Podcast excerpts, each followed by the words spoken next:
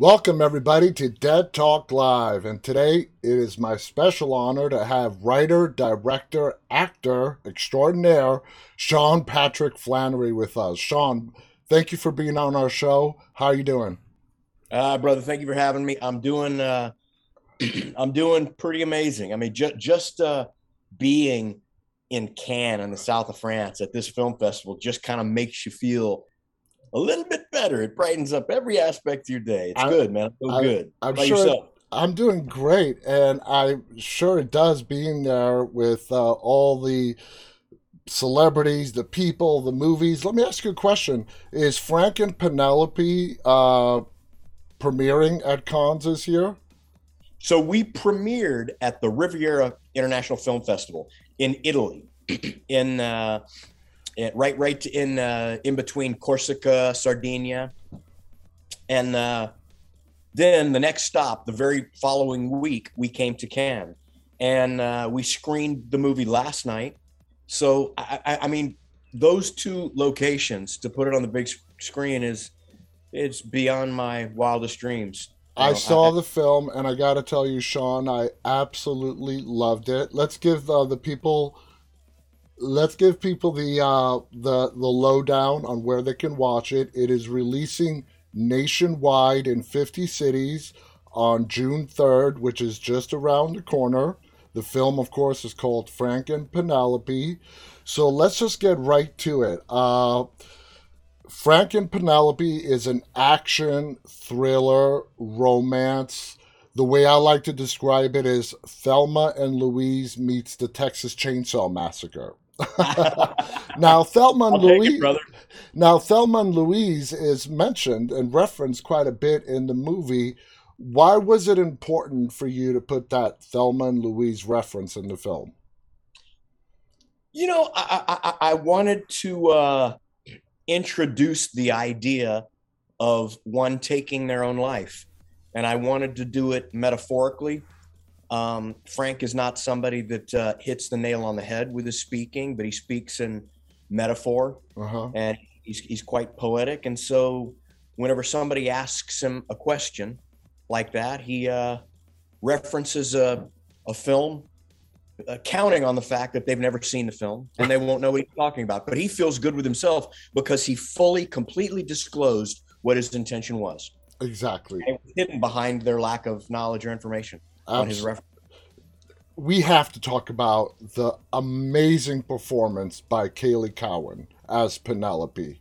Uh, fairly newcomer, but she made this movie. She was just absolutely brilliant as Penelope, this multifaceted girl.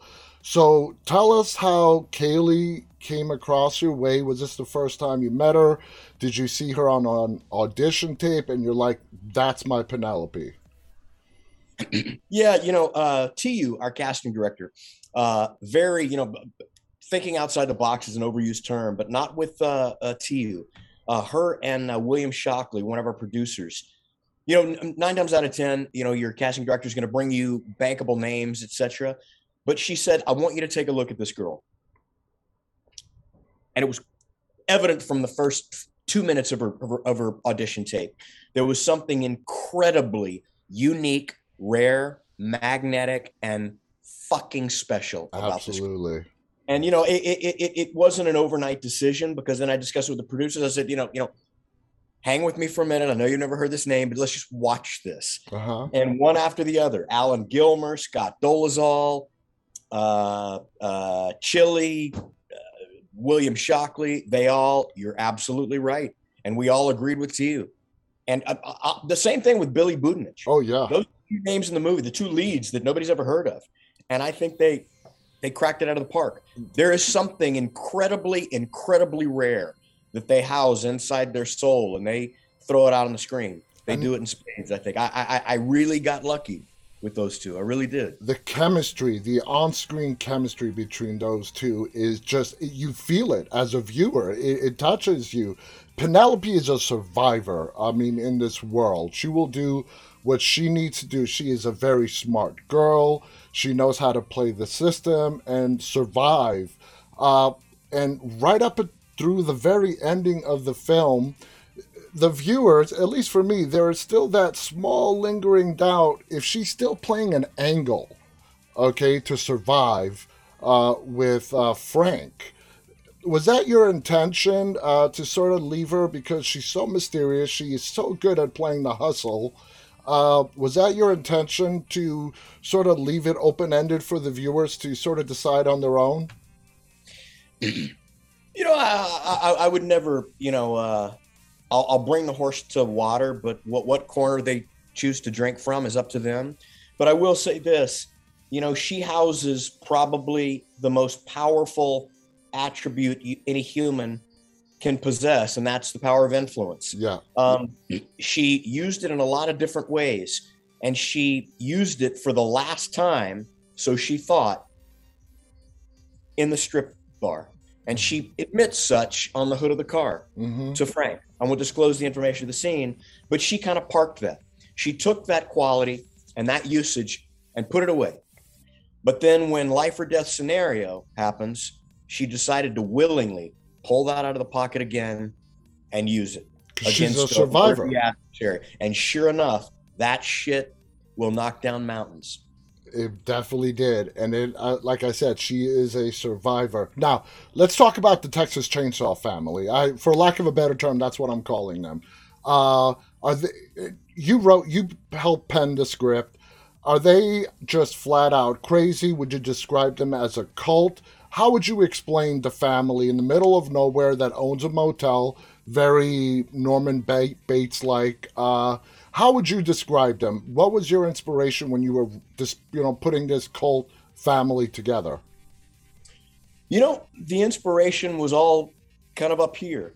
Um, as as it says in the script, mercury got into the water, and as we all know, for those of us that eat way too much tuna fish, it can make you sometimes a little kooky. Uh huh. Uh, well, if you know, if if, if ten thousand times the dosage went into your water, it can uh, rearrange your thinking process. But I wanted an air of logic to Chisos as well. I didn't want him to come from left field for left field's sake. Like everything that every line of Chisos is, is something that he firmly believes, that he really knows to be true. And a lot of his lines make you think and go, well, he's not actually wrong. I, I don't know why I don't agree with that, but you know, there, there- I, I, I, I like a, I like a bad guy that sometimes you go, damn, he's got a point. hmm Um, um, doesn't, doesn't doesn't mean that he's right. No. Doesn't mean that you don't want him to, you know, get splattered like a bug. But uh, I, I I want him to be multidimensional, and I want him to come from a place. I want all of his lines to be delivered in the context of no, I know this to be true, Yeah. and here is what's wrong. Absolutely. And, uh, you know, and Caylee and uh, Johnathon Schaech against each other, they made for a powerful pair, man. Absolutely. That's what I want to talk about. Jonathan, uh, amazing job at Chisos. He was a great choice to cast him because as a cult leader, he's charming, charismatic, as we have seen throughout history. A lot of cult leaders are, if you want to classify them as a cult. Uh, the name Chisos, there's a little reference in the movie, I think with Penelope. Do you mean Jesus? And the uh, the other person going, no, cheese sauce. Uh, was that just a comedic element that you put in? Was his name supposed to be Jesus, and because of their dialect being out in the middle of nowhere, they just pronounced it cheese sauce? Well, his name is Chisos, C H I S O S, uh, and that that is a, a, a reference from some of my research from the mining companies. There was a Chisos mining company Ah, uh, back, back in the day in that part of town where they, they did mine mercury. So I used that, but even to me, when it's thrown off the tongue, it does sound a little like cheese sauce. yeah. Sometimes, you know, the first time I cheese Chisos, you would never think somebody's name is Chisos. but it sounds a little like Jesus. So I played with that and it sounded a little like cheese sauce. And it's offensive if somebody misinterprets your name for something as base as cheese sauce. So uh, I thought it had an adequate element of biblical reference. And on the other side, the cheese sauce, an adequate element of, of, of, of insult. Perfect. When people read the synopsis, look at the poster, they might think Frank and Penelope like this is a Bonnie and Clyde type couple. They get together like Thelma and Louise, and shit just spirals out of control. They go on a big crime spree. That is not what this movie is about.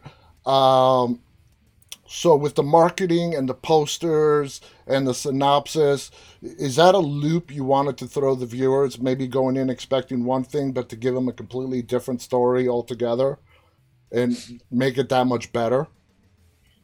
Well, you know, at, at the movie's core, I think it's uh, a horrific allegorical love story. Mm-hmm. Everything that I've ever seen movie wise, every piece of music that I fall in love with has the element of love in it. Yeah. Whether it's love's removal or love's insertion.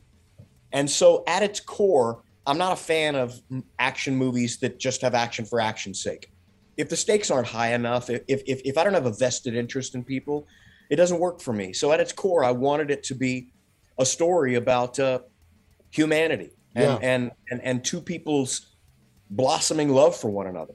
And I wanted to care about that love. I wanted to fear for that love's removal. Um, and then, and then surrounding it with violence that, that, that threatens to remove that love and probably some horrific nightmares for some men and for some women out there. A couple of situations that happened which would, which would be a nightmare. Everything that you have in your soul to invest in another human being, to think that potentially that could be removed like yeah. that. Maybe it was just a lie. It's horrific to me. It is. So uh, I, I, think you know the scene that I'm talking about. Mm-hmm. But uh, you know, surrounding it with things like that really gave gave it a very punctual human element to me. I agree. I, I hope that's realized on the screen. I agree. Uh, now, Frank and Penelope is your first feature film directorial debut. Okay, as a yeah. lifelong actor, doing some huge hits, you have an impressive resume is directing something that you know earlier on in your in your career something that you knew you wanted to get into? Yes but in the right context. You know i've had an opportunity to direct in the past but it's never been the right situation. And i'll, I'll give an example. Um, you know you can have uh, you can record a song you can be one member of a 50 piece orchestra where you only come in at the third minute for about an eighth of a second and then you never play again, mm-hmm. or you can be a solo artist. And although both of those people recorded a record, they both did very, very different things. Directing can be looked at in the same way. There are some directors that hardly make any decisions. And then I've worked with some directors that get an opportunity to make every creative decision that you see on the screen. Um, I was interested in chasing something that I saw in my head. Uh, and this was the perfect opportunity for me to do that. I, I'm I'm incredibly grateful because these opportunities, these unbridled opportunities for full creative freedom, they're they're they're they're not fleeting. They're mm-hmm. they're they're the unicorn. They don't they do not exist. It doesn't happen but very often. It doesn't. But I looked out my back fence and there was one of those one horned fuckers in my backyard. So I saddled that biatch up. I went for a gallop. And I, I, I, hope it found another unicorn, procreated, and I hope to see a herd in my backyard. I hope, I so. I hope so too. Rare, but man, I'd love an opportunity to do it again like that. But I, I completely understand the rare opportunity for creative freedom that I had. And, and, and I don't, I don't, don't take don't, it for granted. Don't take it for granted. Yeah. Now you have a pretty significant role in this film as well as the club manager. You don't have your character doesn't have a name. Uh, we see you a lot in the beginning, and we also see you in the end.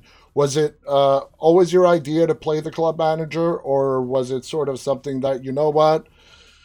We've auditioned people, but you know what? I can do this. Let me do this. Let me also step in front of the camera and play the club manager you know, it was an, it, it, from from coming out of the gate. It wasn't my idea to be in the film, but uh, I mean, at my core, I started started my first business when I was. Well, I mean, I had my first paper out when I was eight. I started my first real business on my own, a car detailing company, a mobile car detailing company, when I was in high school. So I, I'm, I'm a businessman at my core. I always knew, you know, um, there, there's a couple couple of roles in this that I could do, I, I, hope I don't have to. I hope we cast it. And God knows that if a bit, if a better name comes in, let them do it. I don't care. I, I want the best product.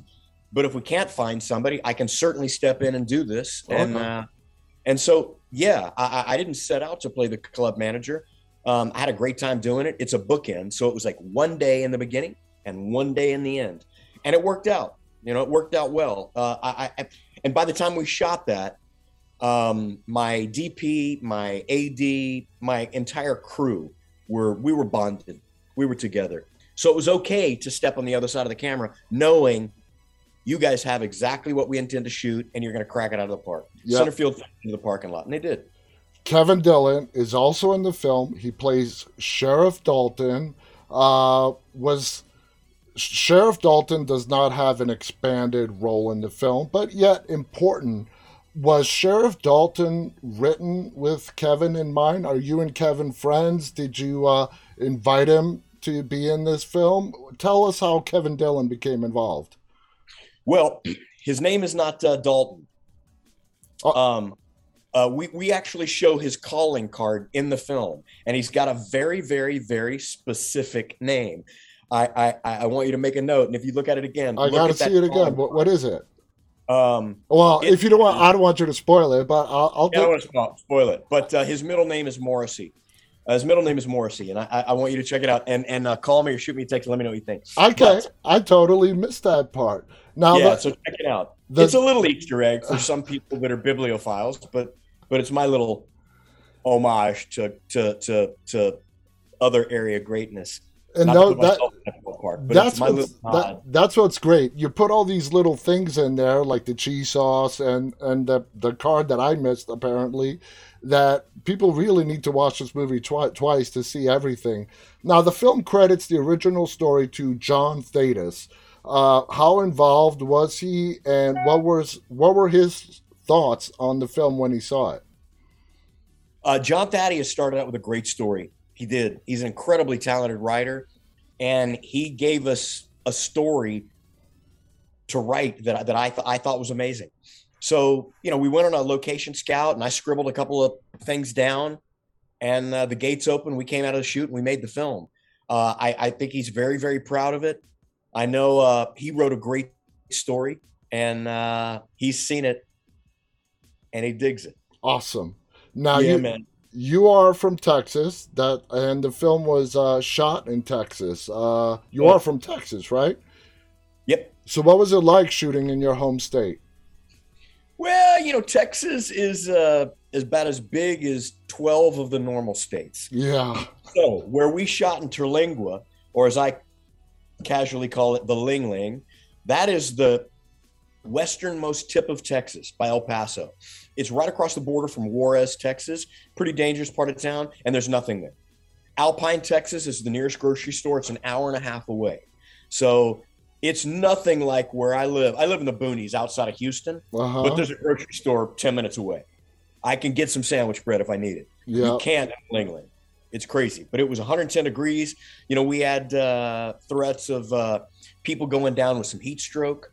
We had huge lightning storms, billowing clouds that would come in, and you could see them almost a day away Wow. and say, it's going to get here. And sure enough, the next day you see that same black cloud creep in, lightning strikes. We did it. All of our power came from a generator, too. There's nothing plugged in.